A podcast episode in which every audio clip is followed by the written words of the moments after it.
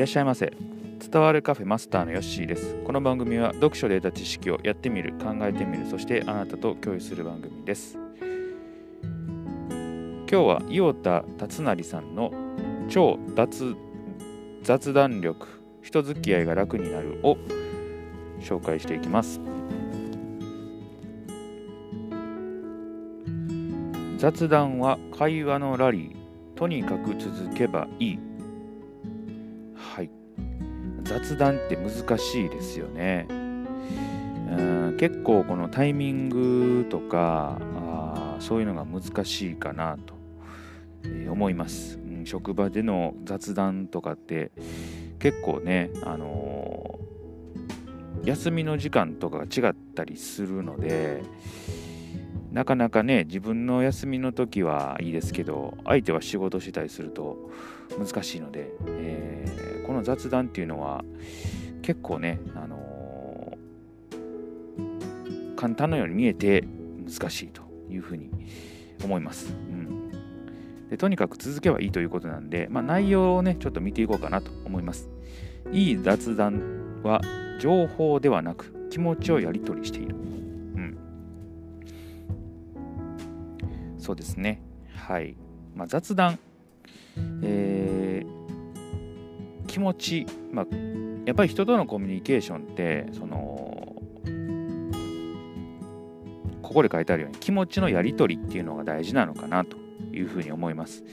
どう感じたかとか、どういうふうに今思っているとか、そういうこう気持ちのやり取りを、まあ、雑談では重視していると。まあ、そんな、えー、ところなのかなというふうに思いますね。はい、次行きましょう。体験したことプラス感じた気持ちをセットで話すようにすれば相手との関係は良好なものになる。実際に体験したことは気持ちを乗せやすい。うん、これはあのそうだなというふうに思いました。えー、確かにね、その体験したことと感じたことって、まあ、自然とそれは出てくるのかなというふうに思いますので、まあ、これはね結構実践しているんじゃないのかなというふうに、えー、思いますね、まあ、そこから相手もね興味が湧いたりとか、まあ、ちょっと自分もやってみようかなっていう気にもなったりするのでそこで感じた気持ちっていうのはしっかりとねこう相手に伝えると、まあ、話の雑談の幅が広がるというふうに、えー、私も実感しております。はい、次行きましょう。話相手の話を聞くときはとにかく肯定する。とにかく共感する、え否定とアドバイスは絶対にしてはいけない、まあ、これねよく聞きますよね。あのー、話聞く時とにかくその、まあ、男性は結構ねそのアドバイスとかこうしたらいいんちゃうかとかこう口立ち口出ししてしまいがちなんですけども、まあ、そうじゃないと。やっぱりそこの相手に共感する。例えば辛かったら辛かったことに共感すると、ま、そこにこうね、えー、アドバイスしたりとか、えー、否定な意見を言う必要はないということですね、まあ、これは雑談ですので、えー、ね、雑談の時にそういうことはしない方がいいということを書かれておられます。うん。まあ、結構ねあの話している相手はもう実は答えを持っているとかねよく聞きますし、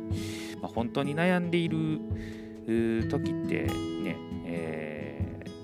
ー、まあ、答え求めてきたりしますけれども、まあ、そういう時はあのー、自分はどう思ったとかそういう経験とかを話した方がいいかなと思うんですけども、まそうじゃない場合ですよね。こういう雑談の場合は、えーまあ、やっぱりこう否定とかアドバイスはしないというところがポイントになってくるのかなと思いました。はい。なかなかね、面白い内容ですよね。はい。そこまでその雑談についてこう深く考えたことはなかったんですけども、確かに雑談ってこうあの難しいところかなと思ったので、えー、今回読書読んでみ読書してみました。はい。またこれね、引き続き続けていきますので、雑談ね、ちょっと困っている方は聞いていただけたらと思います。はい、それでは今日はこれで終えておきます。またのご来店お待ちしております。